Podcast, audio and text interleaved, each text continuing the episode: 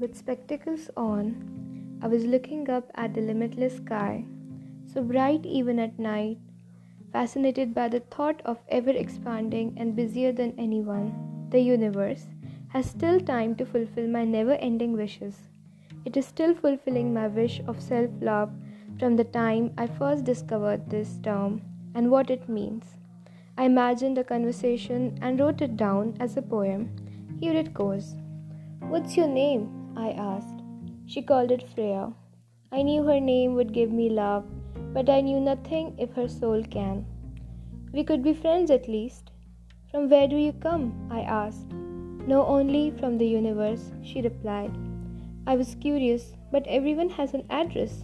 You must be having one. She kissed on my cheeks and vanished into the limitless sky. I was surely overwhelmed by the elegance. Her touch gave me the assurance of love that I belonged to her and she belonged to me. I thanked the universe, even being vast and busy, gave a lover for soul. I wrote this poem.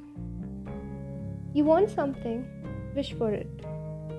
Ask universe and never set a deadline because to align the circumstances to favor you, it takes time. In the meantime, check on your progress. Thanks for listening. Have a good day.